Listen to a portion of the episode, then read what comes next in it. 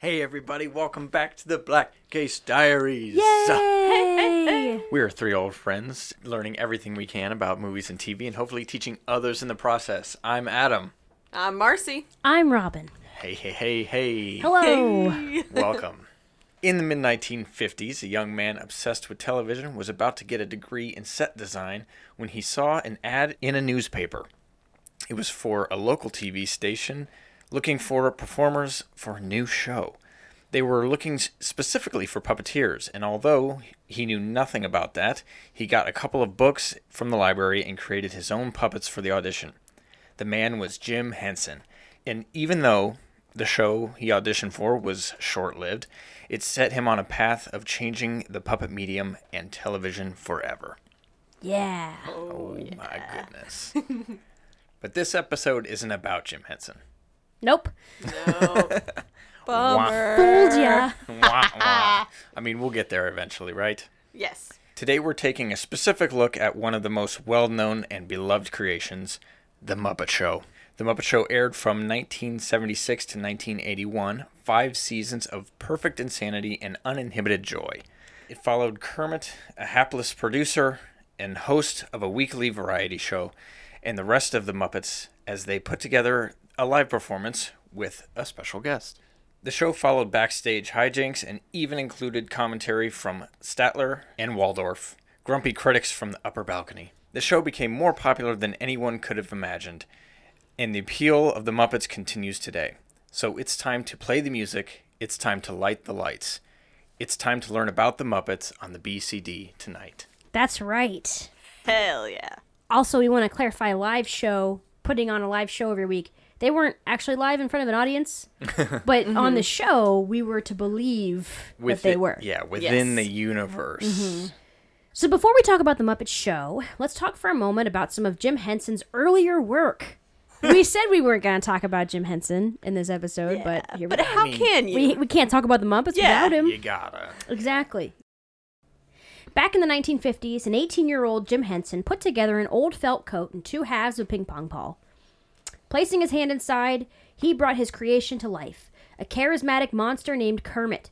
He would use the puppet on a local TV station's five minute time slot between the evening news and the Tonight Show. It was called Sam and Friends.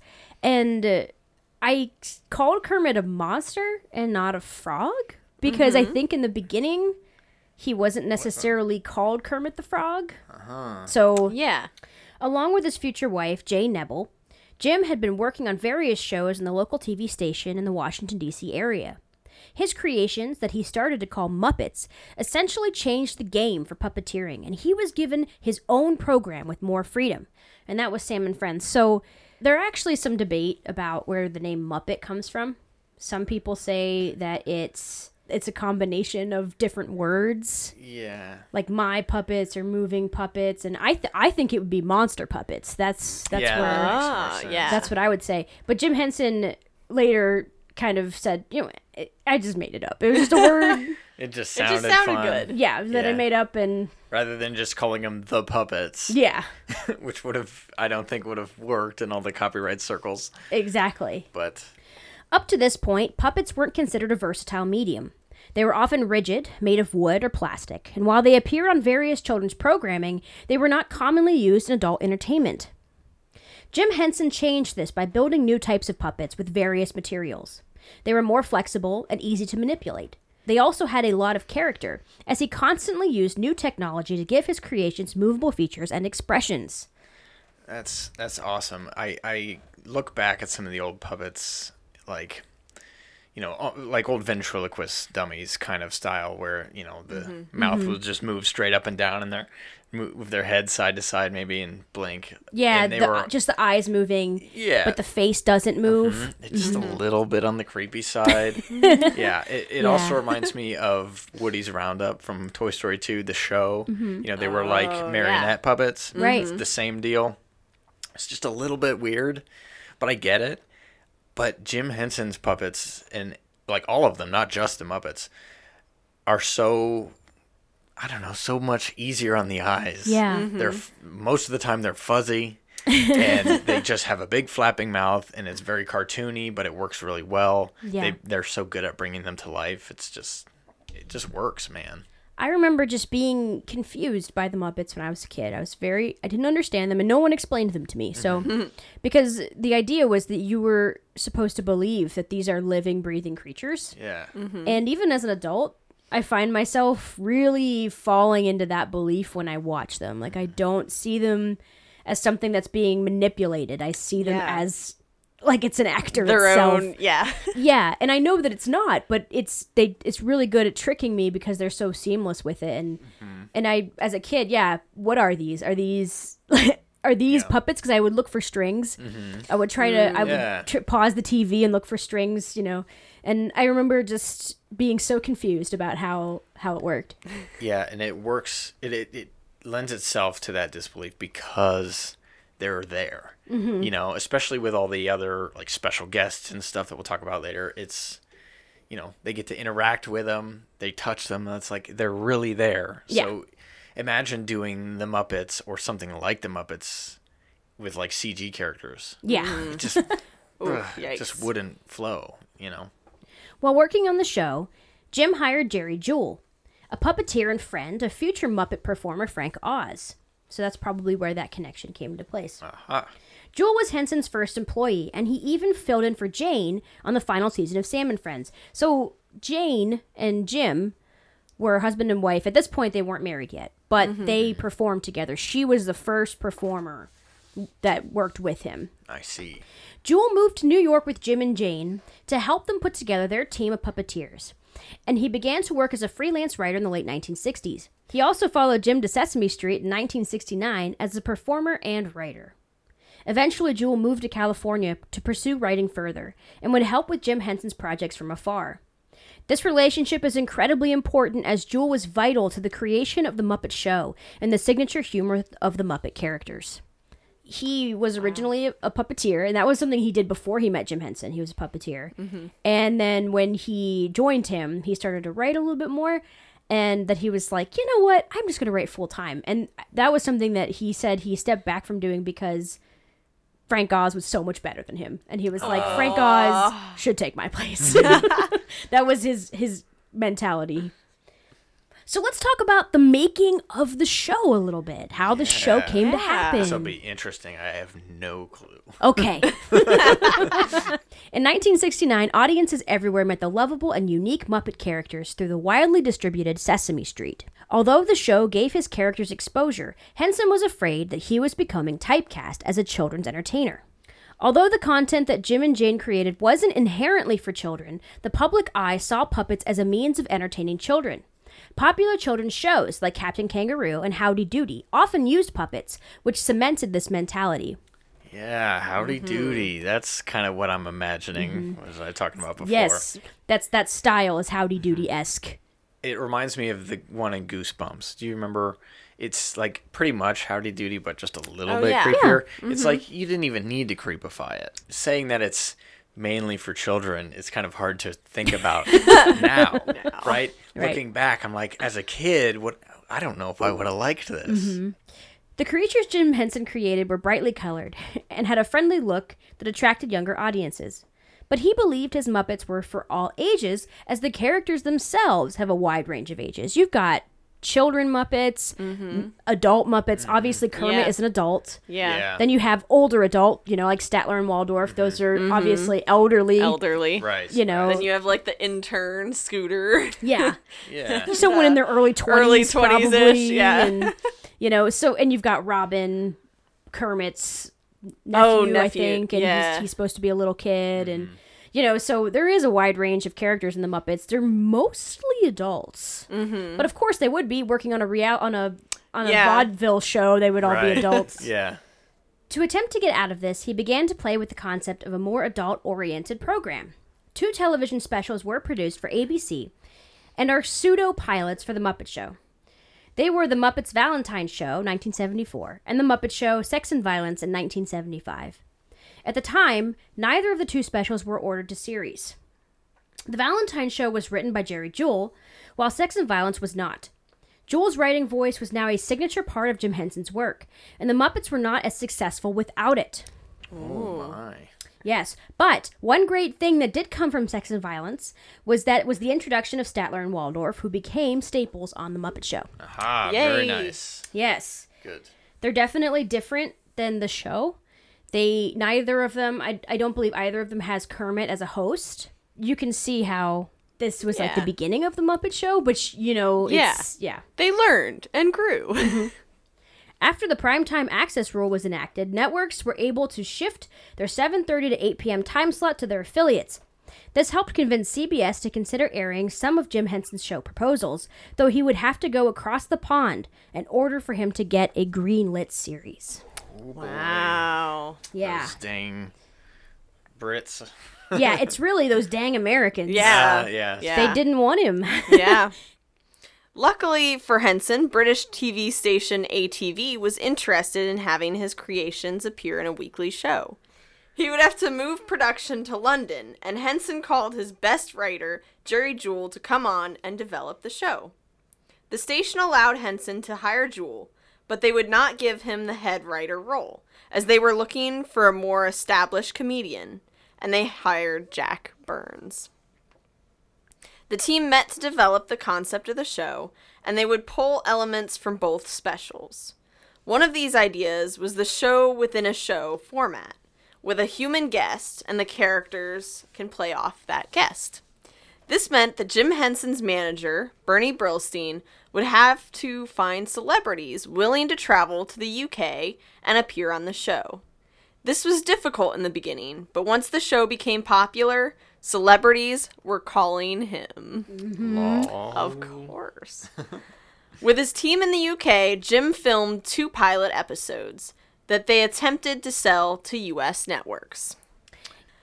So, meanwhile, the Muppets were featured during the first 1975 to 1976 season of Saturday Night Live. Everybody loves the Muppets.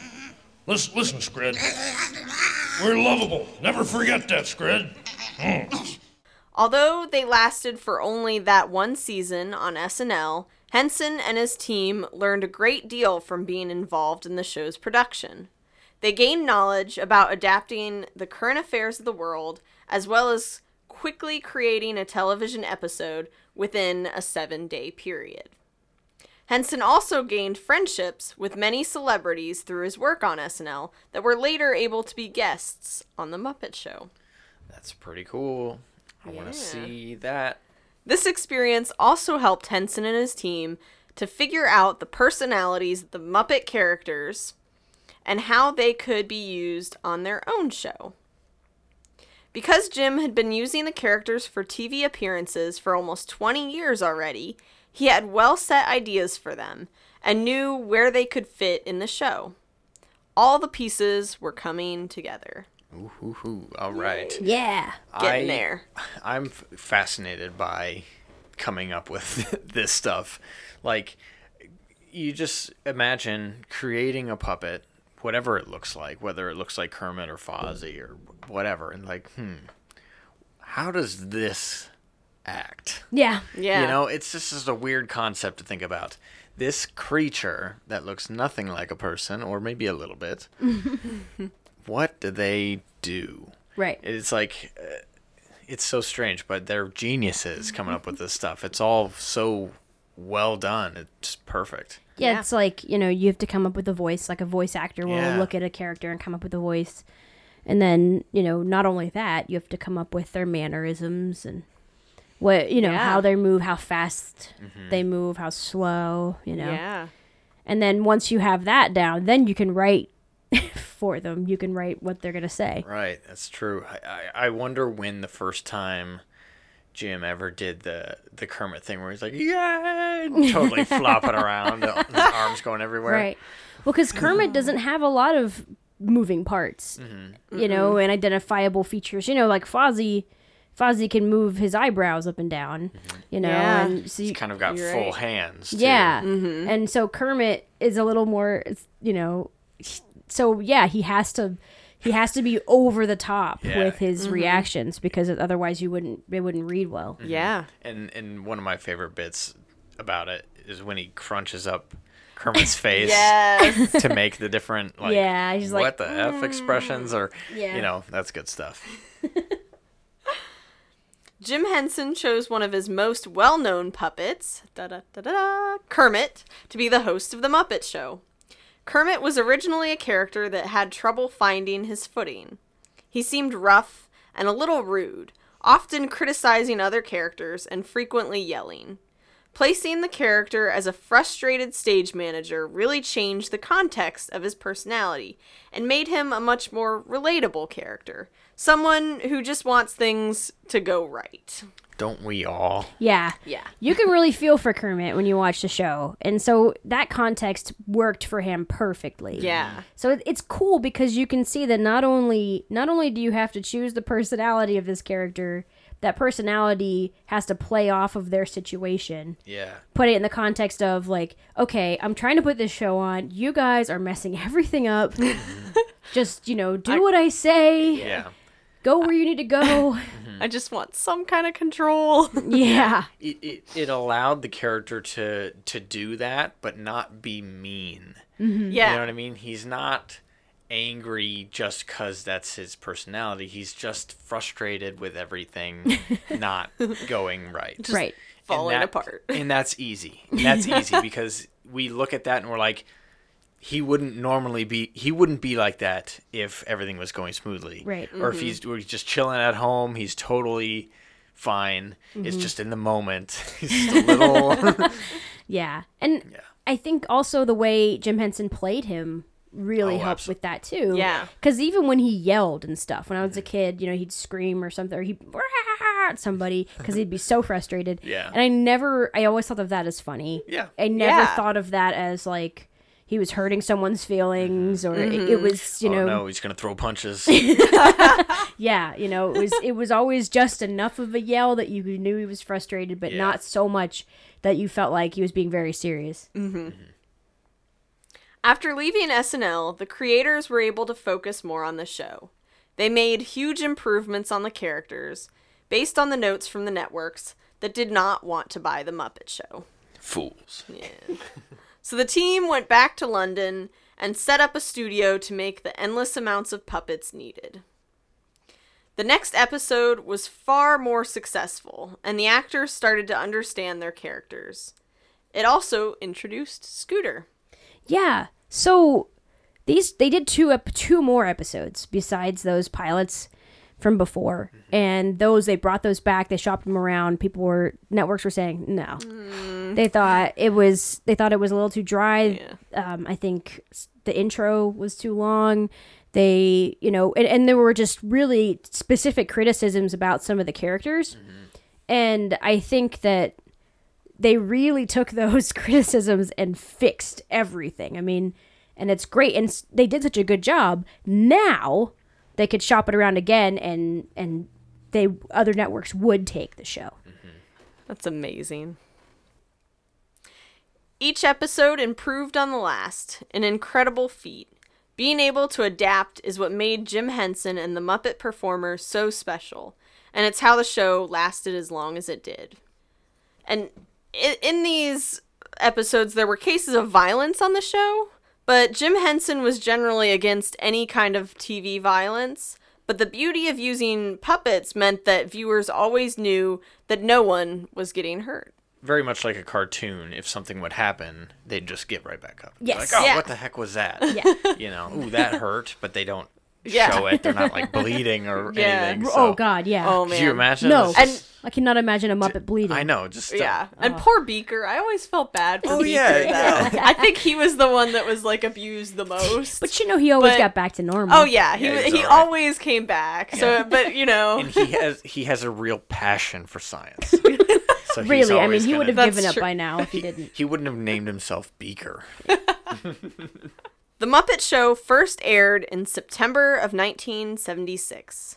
The Christmas of the same year, the series saw around 14 million views on Sunday evenings in the UK. In January 1977, over a hundred countries had either acquired the series or were making offers. That's what I'm talking about. Yeah. It's incredible. That sounds right. it's a shame that so many people turned it down in the Yeah. beginning because I, I imagine that it's kind of disheartening, especially if you're really passionate about something and having somebody turn it down. I mean, Exactly. like podcasting. Mm-hmm. I'm kidding, but mm-hmm. It's true. I mean, it is. It is. It can be hard sometimes, but I'm glad they persisted and I'm glad it worked out because now we have the Muppets and we love them. Yeah. Mm-hmm. Yeah. And some of those changes, I mean, they were very key changes. Mm-hmm. And I think that it was so good. It just shows that you should listen to criticism, Yeah. you Yeah. know, because you're not always the smartest person in the room. Right. So when someone tells you, hey, you know, I think it'd be better if you did this, mm-hmm. you know, it's always good to take that feedback and, and mm-hmm. use it to adapt. Yeah, I, I see it all the time when like just writing out a story or even like people making a game, right? They'll they'll make it exactly how they imagine it and they, Yeah. they they'll test it and they'll read it through a million times, but then as soon as one person, one other person who knows nothing about it starts doing it, they go completely the wrong direction or they'll misinterpret something and it's completely broken. It's like, Yeah. well, see, you're the, being the only person doing it, you don't see everything. You're kind of Yeah. blinded by your own uh, love of the project. Yeah. Yeah. So so it definitely helps. That's why they partially why they say two heads are better than one. The show had multiple writers. Jerry Juhl, who was appointed head writer for season two, conveyed that there is a lot of freedom in writing a show like this. He said you can write down any insane fantasy you can think of on paper, and there are people standing by to make it happen. How wonderful. Yeah. is great. How cool is that? yeah. Really awesome. Why don't we have that here? yeah. Why don't we just have people making I do my happen? best, Adam. I'm just kidding. It would in every project, everyone always wants to expand as much as they can, mm-hmm. right? So it's mm-hmm. really nice to have people ready to do that. Episodes were typically written a couple of months before recording. The other writers included Don Hinkley, David Odell, who began working with them first with the Muppet movie, Chris Langham. He was the only English writer, and Jim Henson said that he had an off the wall sense of humor, which I, it- which doesn't surprise me because it, you we always talk about how different it is. yeah, how there. different British humor is. Yeah, yeah, and I feel like when the show when they were first doing the pilots and stuff, and it was criticized as being a little dry, Mm-hmm. maybe it would have still done well in the UK. Yeah. I mean, it, it obviously took off there, Yeah. but maybe even without the changes, it would have. Yeah, I think they found that delicate balance. Yeah. Where a UK audience and a, a wide US audience will find it funny. The crew would start building sets about five to six weeks before they were needed on the show. The workshop was where the puppets were created, and oftentimes they would spring ideas on the builders at the last minute. Could imagine being one of those builders, like, I'm done. Ways. what about this? No. In order to have multiple puppets throughout the series with different personalities, they created the Whatnots. These puppets had blank faces that you could add features like eyes, noses, mouths, and wigs in order to give character and personality. They had a variety of sizes, colors, and everything else for the features, and they were typically attached via tape or pins. I love that name. Yes. The Whatnots. Whatnot? It sounds like a great indie band name, Oh, it does. doesn't it? I hope Robin they. and the Whatnots. Yeah, exactly. Yes. And then I hope the album cover has these guys on it. Yeah. Oh my god. but it's a, it's a great idea. Halves the work, but you still mm-hmm. get all the personality. Whew. Most, if not almost all, the characters did not exist below the waist, meaning they didn't have legs. the trick was convincing the audience that there were a whole world of them and they have their own reality. Yeah. A trick I think that they pulled off. Absolutely, and I think they still pull off very well today. So while they're doing this kind of production, there is going to be a stage of events, kind of, you know, a series of events leading up to the show. Push a domino over and it just kind of Yes. there we yes. go. So the way that the show worked was that there would be a script read through and a music rehearsal for vocals on the first day. And then they would record the band after that. So they would actually do the recording for the vocals. Next, they would be in the studio rehearsing and videotaping the action after that. Mm-hmm. Each episode, of course, had its own set of problems and hurdles to jump over, and they typically spent about three days shooting everything for the week's episode. Sometimes a seemingly small number, like the Viking number in the Navy, can take an entire day to perfect for an episode. And so this is a specific, yes, specific mm-hmm. two minute piece in the Muppet Show. And I remember it vividly because it is absolutely hilarious. And I think it's even funnier as an adult. The idea of Vikings singing in the Navy. yeah. Meet the Vikings, those cruel, heartless Scandinavian marauders whose savage brutality earned them the reputation worst human beings in history.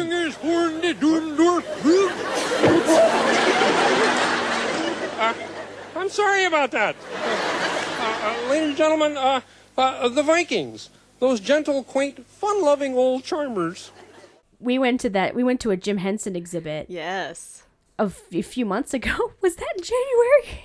Was it really? God, I don't know. oh I think my it was this year, actually.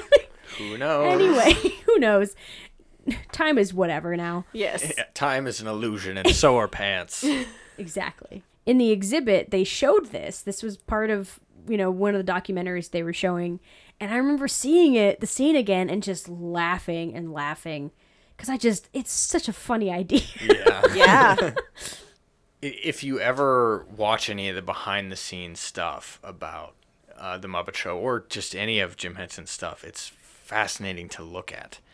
I had no idea that they reach up so high doing the performances. Like e- all the Yeah. sets and stuff are built like About five feet off the ground, five or six feet up, or yeah, yeah, so that they're reaching up. You know, everything's done way up above them, and I had no clue. Yeah. I thought I, for the for the longest time, I always thought they were like kneeling, like crouched. But that makes mm. so much more sense. It'd be so much easier for them if they Yeah. were standing Yeah. and Yep. had their arm up instead. It just Could you could you imagine though for like a couple hours oh, having God, your hands It's, up? it's gotta be like, hard ooh, too. Yeah. Yeah, You'd yeah. feel that. Yeah. Philip Casson and Peter Harris were television directors that switched back and forth between weeks and would control the final product of what the audience would see on the television. They acted as regular television directors, but also dealt with the special problems that arise with working with puppets. Richard Holloway would be the in between for these two directors and those that were controlling the puppets. In order for the actors to see what the audience would see, there were monitors all around on the ground. They needed to make sure that every actor was looking at a monitor in order for them to fully understand the world that they were creating. That's it's so intricately woven. It's amazing that it turned out as good as it did because gosh, that's so complicated. Yeah. And being able to look at a monitor and understand where you are in that space, you know, because you're they, you know, they aren't they aren't up there, they're below it and they have to know that this person is next to them. On the monitor it may be on their left, but in real life it may be on the right, Right, or mm, whatever. yeah. You know, Yeah. it's just that kind of stuff. Oh gosh. and Jim Henson really, we mentioned it early on, he really loved TV. And he just loved that he had the ability to do this. And he even said, there's no way we could have done this without television. Being mm-hmm. able to look at the monitors and see where we are, that's just, it's so valuable to what we're doing. Mm-hmm. Otherwise, we wouldn't be able to do it. Yeah. If this was just a stage show, it would be impossible to put a show, on a show like this in front of a live audience, mm-hmm. like as as they pretend they're doing in the show. There were specific people that acted as the Muppet performers, or the you know Yes. Muppeteers, Ooh. If you will. The stars of the Muppets were, of course, those that controlled the Muppets. These performers became known as Muppeteers. This term simply means a puppeteer for the Muppets. They each manipulate the puppets, provide voices, and bring life, attitude, and character to the to the diverse characters.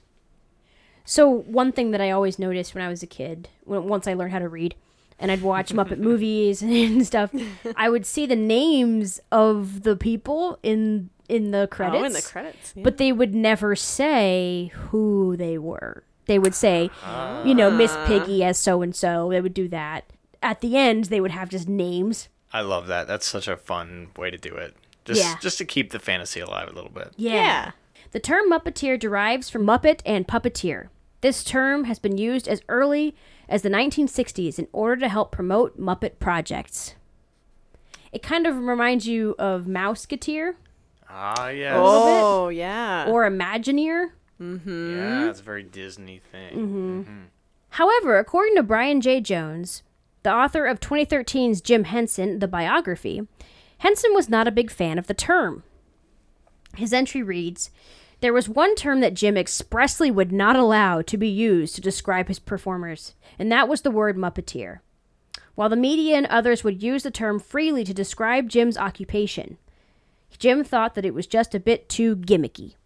In 1984, when the Apple Computer Company sent Jim a mock up of a page from its annual report proudly hailing Jim as an Apple user and listing his occupation as Muppeteer, Jim scratched darkly through the term and wrote Muppet Performer beneath it. He was a performer or a puppeteer, not a Muppeteer. I always feel like there's there's always a thing that the creator didn't like mm-hmm. that the you know what I mean Yeah. that that the world did that the that the public did Yeah. for you know Charles Schulz. He didn't like the name Peanuts. He thought that was a mm-hmm. stupid name for uh-huh. the for the comic strip, now that's and that's just what they're called. anyone knows them now. right. Yeah. And so there's always a thing, you know, that they're like, you know what? I don't like that very much, mm-hmm. but yeah. it, it still sticks. Yeah. The men behind the Muppets had pros and cons of not being seen stars. On one hand, they weren't recognized so they could shop in peace. On the other hand, they were not recognized, so they were still seen as not famous. Yeah. it's so funny. It's like I hate not being recognized, and I also love not being recognized. Exactly. It's just like voice acting. It's it's this weird it's this weird thing where you feel like you're missing out on something. Yeah, yeah. yeah. And so you you'll you'll be out in public and maybe maybe you'll see somebody else get recognized Mm-hmm. or something and, and you're just like, Oh, I'm so glad I am not in the mood today. I wore my sweatpants. Right, Yep. right. Like I, I don't want to I don't want people to see me right now. I don't need pictures. I don't need autographs, whatever. And then, you know, they go home and it's like, you know, how come nobody knows who I am? I think, yeah, I, I think the moment where I would feel that is if I go out and I see like a kid with a, a plushie of Yeah. the character I play or Oh, a yeah. shirt You're like, that's know, me. And- "That's me," and And, they- the kid's like, what? Who are you, Are you high? Yeah. You look nothing like this. yeah, this is a real thing. You know, wanting to be part of their excitement for Yeah. the thing you do. There was a, an interview with Carol Spinney who did Big Bird, and he said that one time a child saw him getting out of the Big Bird costume. Oh, oh no. He was trying. He was trying to do it so that they were doing some sort of thing outdoors, mm-hmm. and he went into an alley and he was trying to be away from everybody else when he mm-hmm. just kind of stepped out of the costume. And the kid, he said this child just walked around the corner and just his jaw just dropped and he just immediately started bawling his eyes out and just oh. took off. And he said oh. I, w- I- he desperately like put the costume back on while he was running Oh, and like caught up with the kid as Big Bird and was like, "Hey, hey, it's okay. I'm okay. Everything's okay." And the little kid was like, "I thought that man was hurting you." Oh my god. He really believed like th- Especially Big Bird too, because he's a Yeah. full suit. yeah. Jim Henson himself performed as the voices of Kermit, Rowlf, Waldorf, and even the Menomina singer. Phenomena. Do do do do do do. The Menomina song actually originally appeared on Sesame Street. It was a bit that had been yeah been used before, and I guess the song comes from an Italian sex documentary. Oh, I don't. Oops. that's the more adult part of it, I guess. Scrub that from Sesame Street, I think. Jim Henson saw himself as Kermit. They were both trying to hold together a bunch of crazies. Oh yeah. man. yep. yeah, and uh, also Kermit could yell at people, and Jim Henson had a very kind, gentle nature and wasn't somebody that yelled. Ah, Yeah. And so I feel like he got some of his frustrations out as Kermit. That's great. That's great. That- Do you feel like you need a Kermit sometimes? I do. Robin? Oh no no no no no no never no no That's of all not no. Frank Oz voiced Fozzie, Miss Piggy, Snowths, and T.R. Rooster. Jim Henson said that he credits Frank Oz with one of the reasons that the Muppet Show is so funny. Frank Oz was such a big part of the show, and he was such a great performer, which was his absolute best attribute. So Frank Oz is hilarious. Absolutely. He's very he's very dry, sarcastic. His voice is very Muppet like, just his regular talking Yeah. voice. Yeah.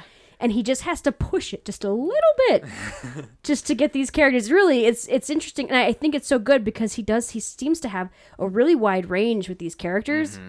What was it? A quote from Frank Oz: "Ready to wiggle, wiggle some puppets or something, wiggle some dolls. Are we ready to wiggle some dolls?"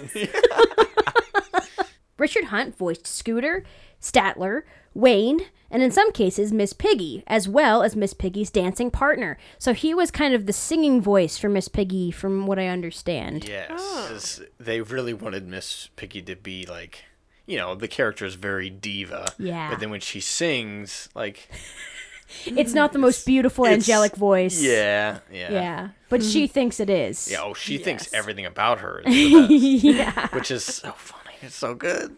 Also, Richard Hunt, I guess, had a very similar relationship with Jim Henson that Scooter does with Kermit on the show. Ah, yes. Oh. So Scooter is kind of this he's the stage manager and he's just kind of really eager to please and and that was kind of his personality too. He was really eager to please Jim Henson, talked a mile a minute, talk his ear off, you know, and they made him this kind of, you know, Wow, PA That's character.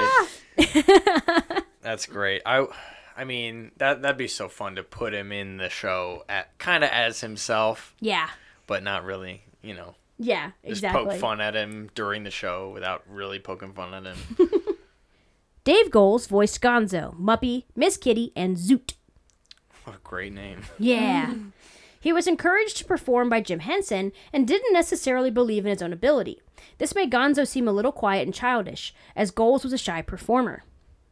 Gonzo developed to be a complex character that has a sensitive quality to him that other Muppets lack.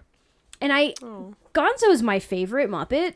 Yeah. I really, really like Gonzo. He's so different yeah. Yeah. from everyone else, but it works. I, I love that he's specifically a space alien. I think that mm-hmm. that's kind of interesting, you know, because you have all of these characters that are kind of vaguely something. You know, Kermit's vaguely a frog. Mm-hmm. You know, Fozzie's a bear. Miss Yeah. Piggy's a pig. Obviously, the main characters kind of have these like I don't know ties to the human Based Earth. on reality, and- yeah. yeah, Yeah, this kind of thing that we're familiar with, and Gonzo is just this monster It's totally not. with the long nose and he's so strange and he's a daredevil yeah, that does these performances on stage and uh, but he is you know like in the muppet movie he the original muppet movie you know he has that really sensitive song he's very you know he is he's a very sensitive character and kind of childlike yeah. It's kind of an interesting way. I kind of liken it to E.T. a bit, not just because of the alien, but because of him now being on Earth and kind of experiencing Earth life as if he was a kid. yeah and i think the inclusion of gonzo also shows how accepting the muppets are Oh yeah, absolutely. no one no one cares that he's an alien that's not a thing that no. anybody I think he's the only one that kind of questions it and his own identity a little Yeah. bit, doesn't he? He's always changing his uh, his thoughts on what he should do and who he should be. So it's very relatable, honestly. Yeah. Hashtag best Muppet. No, I'm just kidding. But like, I mean, you'll get some likes on that tweet. All of these performers would also voice many more minor or one off characters, along with additional voices from Jerry Nelson, Louise Gold, Steve Whitmire, and Kathryn Mullen. And Steve Whitmire would go on to voice Kermit the Frog after Jim Henson's death, and he did it up until only, I think, a few years ago. yeah, very Yeah. recently. So each week there was guest stars, part of what made the show so awesome. They just they picked people who were really good at performing and knew exactly how to play off of the Muppets. Yes, and I love how they don't acknowledge the fact that it's a Muppet, right? It's Right. just they're just Yeah. They're working with these other actors. Kermit's the host or whatever. Mm-hmm. This is just the way it is. It's like every other Yes. every other job I've done as an actor. Everyone Yeah. is treated just as if they were anybody else. Mm-hmm. And yeah, no one ever comes in and goes, "I can't believe I'm around surrounded by Muppets." This are Yeah. uh, these these are weird Yeah, little like, puppety Creatures. creatures. Who? I've never seen Yeah. anything like. No, they just they accept this is the show they as it exist, is. and that's how it And is. Yeah. move on.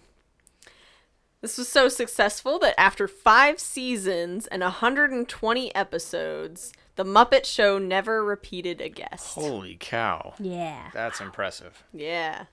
According to manager Bernie Brillstein, celebrities contacted the show and asked to come on. When are we gonna Heck yeah. when are we gonna be on the new Muppet show? huh? Are we celebrities yet? Sure, Adam. Cry. Single tear. The initial contact with a guest is a phone call, and they find out information about the guest and figure out how to play to their strengths. David Lazer, the executive producer, would often be the one to guide each guest star through the week. Yeah. So they would people would call and you know they'd say I'd like to be on your show, and they never made assumptions. You know, I think that's something they probably learned from SNL. Yeah. You know, they never made assumptions. Oh, you're probably going to want to do this. You're probably going to want to do that. They'd say, okay, what do you want to do? And sometimes people would perform things that they weren't well known for. It was like, what do you mean? I, I, I can do whatever I want. Like, okay, um, I'm a good Here's juggler. I've always wanted to do. Yeah. yeah. yeah, Let me show this off. yeah. Some of the most popular guests, or ones that maybe even we remember, are ones like Julie Andrews, John Denver, Gene Kelly, Elton John, Dom DeLuise, Bob Hope, Steve Martin, Carol Burnett, and John Cleese. So the John Cleese oh, episode And is very funny. yeah. Oh man. Yeah. I, and I think the Steve Martin one, if I remember correctly, is that the one where they where it was canceled? I think so. Like yes. Kermit Probably. comes out and is like, Uh, listen, I really feel bad about this, but I have a special announcement. Hey, maybe we've gotten lucky at last. Yeah, maybe tonight's show's been canceled. Uh, tonight's show has been canceled. Have I died and gone to heaven? I love that they're able to still do that kind of stuff. They're able to totally mix up the show in whatever way they still want and Yeah. fit those Yeah. guest stars in seamlessly. Yeah.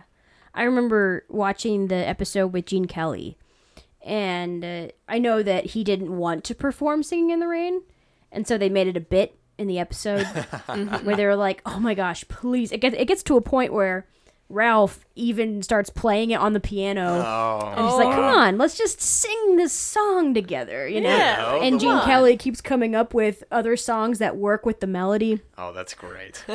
and uh, finally, you know, they do singing in the rain. But it's you know, it's a bit throughout the whole show. I watched this with my sister. We both really, my sister Rachel, we both really like singing in the rain. And I remember she, it made her cry the end of this episode hmm. because they sing the song together. Sort of. He's, you know, and he, mm-hmm. once he sings the song a little bit, he just picks up the umbrella and he just walks through the set that they built. The For scene and singing in the oh, wow. rain. In the rain. I- It was, you know, it was a it was a small scale version, but you had the shops and you the light lamp Yeah. posts, and this is many years after Singing in the Rain, mm-hmm. and so you know he's a lot older, Mm-hmm. and you know he just picks up the umbrella and he just kind of to the music just kind of slowly walks off the set. He doesn't dance in it or do anything, and it, it's a it's a very bittersweet kind of way to end the episode. Yeah, it's like it's almost feels like a send off kind of. Yeah. you know. Mm-hmm. Like this is it. I'm never doing it again. Yeah, yeah. Do not ask me to do this here's song. my here's my one final like reference to it, Yes. and I'm done. Yes, and it's so sweet. I keep thinking about them building this elaborate set and then him just literally using it for 10 seconds to just walk through it Yep. and then leave the stage. But that's the end of the episode and it, it was really effective the way they did it. Absolutely, and that is the quality that you come to expect from Jim Henson. I Yeah. mean, everything. Mm-hmm. I mean, we'll we've talked about Labyrinth in the past, and we'll talk about more in the future. But everything he's done is next level stuff, especially when it comes to Incredible. puppets. Yeah. Mm-hmm. And we just watched the Elton John episode recently. we did. And Ah. the really interesting thing about the Elton John episode is it essentially is an Elton John concert. He just sings yep. Very All nice. of his like major yes, songs. He just sings. It's so cute. He sings Crocodile Rock, and they have actual crocodile, little crocodile puppets, Oh. like nee, you know. oh man, I'm gonna go see that. it's very, very, very cute. Yeah. And you know he didn't want to be dressed in his flamboyant outfits, but they had him do it anyway. And then mm-hmm. they had this really great bit at the end where he's saying goodbye, and he comes out in his very smart gray suit and flat cap, and mm-hmm. everyone else is wearing feathers Craziness. and Yeah. sequins and all kinds of crazy stuff. So, The Muppet Show was an unprecedented piece of television because no other primetime show had attempted to make its main characters puppets. It allowed both adults and children to come together and was more popular than anyone could have ever imagined. Jim Henson was thrilled with the success, but he couldn't shake the fear that audiences saw the Muppets as children's characters. Comes back again. Mm-hmm. The network executives were seemingly the only ones who saw it this way. Yeah. To me, I never grew out of the Muppets, and I feel like I'll watch these movies and I don't feel like I'm watching a children's movie. And I, I feel like he Yeah. really did. He achieved it. I think he Yeah. he found the balance. You know, he doesn't use raunchy jokes. It's not inappropriate for kids. Yeah. But, mm-hmm. you know, there's references that kids aren't going to get. There's, you know, it, it toes that line that a lot of animated movies actually do, mm-hmm. you know? Yeah.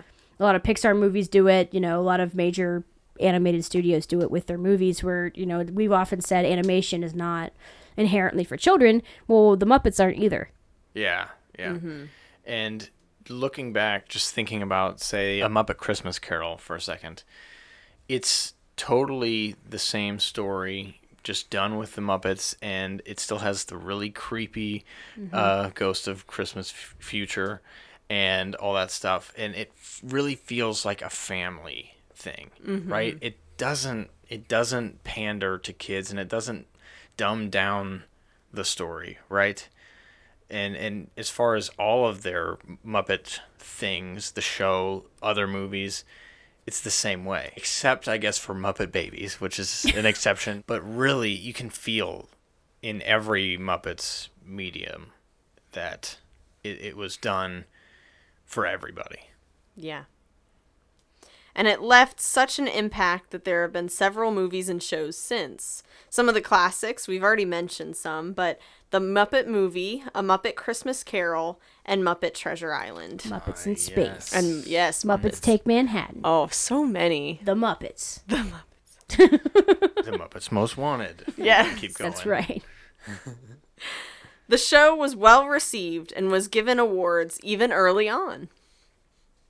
In 1977, the British Academy Television Award, they won for Best Entertainment Program. In 1978, they won the British Academy Television Award for Most Original Program slash Series. 1978, they also won the Primetime Emmy Award for Outstanding Comedy, Variety, or Music Program. Wow. Yeah. That's that's really cool. That's Yeah, huge. that's when they um, finally got the U.S. type one. yeah, I was gonna say that's that's a big one there. In 1979, they got the Peabody Award. Okay, the Peabody Award is huge. Yes. Yeah, man. It is a very prestigious award that, mm. you know, it's basically it's kind of like your show makes the world a better place. That's kind of what the Yeah. Peabody Award means. Yeah, man. Avatar won it. Just saying. Yeah. so, uh, yeah, big, big things here. In 1979 and 1980, they won the WGA Award for Best Variety Series or Special Music or Comedy Television. And 1980, they won the Raven Award. And finally, in 1981, they won the Primetime Emmy Award for Outstanding Writing s- for a variety series for Jerry Juhl. Yay, Jerry Juhl gets an award. He got an award. wheat. Yay, as the head writer Yes. of The Muppet Show. Long time Yes. coming. Yes. It has been 44 years now since The Muppet Show first aired, and we are all still seeing its influence and characters today. On the Disney Plus streaming service, they have even put out a new series titled Muppets Now, which is labeled as an improvisational comedy based on the franchise. And- nice. But I, I've seen it, and it does feel more like Muppets than some things have more recently. Yeah. Um, We mentioned the the ABC show. I can't even remember what was it. Just called Muppets. I don't even remember how, I what don't the know name of it was. Called. I don't know. But it- it was called Muppets. But maybe. it didn't. it didn't do well, and it kind of changed the vibe of the whole thing, right? It kind of put it put the characters into like an office. Yeah, it was like the Muppets Scenario. meets The Office. Yeah. Yeah. Very right. Lots of uh, looking at the camera. Um, Yeah. Right asides and, and, stuff. and I think that would have totally worked as a sketch on Yeah. one of the other shows, but as the whole show, I mean, it's obviously no. not still around, but Muppets Now feels a lot more like the Muppet Show. Yeah. It's not as grandiose, at least not yet, um, as the Muppet Show, and they have a little bit more Yeah. influence or a little bit more uh, focus on the guests, which is fine too. Got, I guess the money has to come from somewhere, or the you know the appeal. Even though I mean the Muppets are great as they are, Yeah. but I like I like what I'm seeing, and I hope it can get better from here. I I'm interested in the fact that it says it's improvisational. If it actually Yeah. is improvisational or if they're just if it's like the Muppet show where they're saying, you know, when they pretended they were putting on a live show and they weren't. You know what I'm saying? I think uh, Yeah. from from what I could tell, I would say it's that. Cuz I think about how you know, they filmed it ahead of time when mm-hmm. they filmed the Muppet show and how mm-hmm. they had to work the script first and then how you know Yeah, the it was a process we whole talked about process. Yeah, the, the Yeah. rehearsing, the music, and imagine like skipping that process and Yeah. then just going right to improv. Mm-hmm. I just wonder how that would work, if it would work as well. there there see there were parts even in the same bit that did that I could see if they said yes that was improv I'd be like oh okay I believe that. So maybe some of it is. Yeah. um it feels cool. I like I like some of the vibe. It, it's definitely ingrained in our time you know as it as it always has been. But it's I don't know it's weird seeing They've the stayed Muppets topical. with they're yeah. not they're not stuck in Yeah. 1976 Yeah. or whatever. Yeah. Which is nice. and Yeah. it just it just it it makes sense that they would do that but it I, it's gonna take some getting used to I think. Right. right. Yeah. Well, how do you guys do you guys have any thoughts on just the Muppet show that the original Muppet Show is incredible and it's it's a one of a kind thing Yeah. you know it, it takes some inspiration from other sketch comedy shows like an SNL or something like that yeah, or like hee haw yeah and laughing, Mm-hmm. you know. but but it does it in such a fun different way not just because of the muppets but the writing and the dynamic of these characters it just it's Yeah. it's on another level Right. You know, reading about this, you know, it makes you realize they didn't just slip a puppet under their hand and then, you know, make its mouth move. Yeah. You know, it was like they they were concerned about the puppet's motivations, this who this character is, who their personality is, whether they really would do, do or say a certain thing or how they would say it and do it. You know, so it it, it was like full on acting, just like uh, acting normally. Just but you're making a little thing move its mouth instead of Yeah. you know, you're you Yep. just you acting. And I, I just it's such a interesting it was just an interesting show but also it was just such a, a widely loved thing that you know even kids in the 90s like like us Yeah. you know watching it i mean the show hadn't been on for 10 15 years and we were watching we were watching it and laughing at it Yeah. yeah it was still funny to us there are still jokes that that have lasted Yeah. even if we didn't recognize the host even if we didn't know who that person was It- yeah, it didn't matter. yeah. It was still incredibly entertaining and just so charming. Just a mm-hmm. very charming show. And yeah, you think about all the love that Jim Henson put into it and Yeah. all of these people put into it, you know, him leading the way, but you know, there was a lot of passion behind yeah. us. Yeah. It was it was perfect. And I there's so many memories of just sitting around with the whole family and being able to watch this and not just one or two people laughing but the whole family mm-hmm. laughing. Mm-hmm. And it's it's just so beautiful and I love it. And there yeah, Yeah. can't say enough. And you can really really appreciate them going that extra mile to make it as good as it was you know they didn't have to go that hard but they did for us right yeah That's right. and they they brought the characters to life i mean that's just the way to put it like you said they they were concerned about how they would act for real because they weren't just puppets. They were Muppets, which is something different. And it's Yes. they they are alive. I mean, that's that's just the way you can Yeah. it's just the way to look at it. Yeah, they just I, I, it hurts my brain to think about it any other way. When I'm watching it, I'm like, this is this is a creature I'm watching. It's alive. Kermit is a real actor. He's on the red carpet Yeah. sometimes. yeah, you I know. just it honestly like I have to think about it like okay, it, yep. Sorry, it's the illusion has not been shattered for me. I've seen back, I've seen the behind the scenes. I've seen how they do it. I don't care. It's still, It's it's still its own world. yeah, it's mesmerizing watching it happen because there when we went to that to that um that exhibit about Jim Henson there was a clip of a of a video where he was just kind of carrying Kermit along. And it just you know obviously it's a puppet so it's just kind of laying there doing nothing. And then he puts his hand in. Kermit's now alive. There is Right. it's incredible watching that transition because it goes from well that's obviously just a prop it's a puppet to this thing is now alive Now and it is a real person. Yeah, it's, or a real frog, I guess. Yeah. right.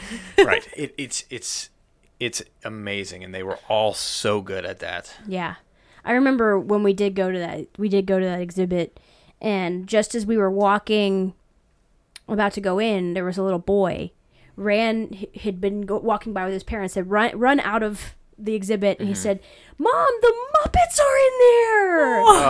and he was, you know, he was all excited and stuff. And I, I just I thought that was so sweet, you know, mm. cuz it's like here we are, we're in 2020 and this is you know, like we said over 40 years old. This show is at least and the Mupp- Yeah. some of those muppets are even older than that.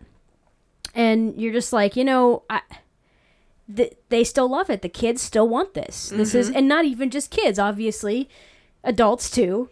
Yeah. and it's just something that's so i just thought it was amazing somebody who is so young you know who's probably only you know hasn't been alive for like not even 10 years yet yeah you know, knows who these characters are and loves them enough to be excited about seeing them. Mm-hmm. And I just, I, it was just so, it, it showed how endearing and how enduring this is. yeah Yeah. timeless Yeah. absolutely timeless Absolutely. it is fantastic can't wait to see what's next and if anyone working at disney plus is listening put the muppet show on disney plus thank you Yeah. That- Come on. Yes, do it already. That will be a case closed. Heck yeah, everybody. right. Thank you so much for listening. We appreciate you. We appreciate everyone listening to this show. Yeah. If you want to check out the rest of our show, blackcasediaries.com. Easy peasy lemon squeezy. it's there, it's everywhere. but if then follow us on Twitter and all that stuff too, Instagram, you got it. And then maybe leave us a review on iTunes. That would really really help us out. You don't even have to like Write anything? write a huge one just like, "Hey, your show's great." Post like piece of cake, right? We would appreciate it very much. And if you also would go check out our Patreon, we've got some extra special goodies over there, some more BCD if you just can't get enough. Anyway, Anyway, thanks yes. again for listening. We'll see you next time. Bye-bye. Bye.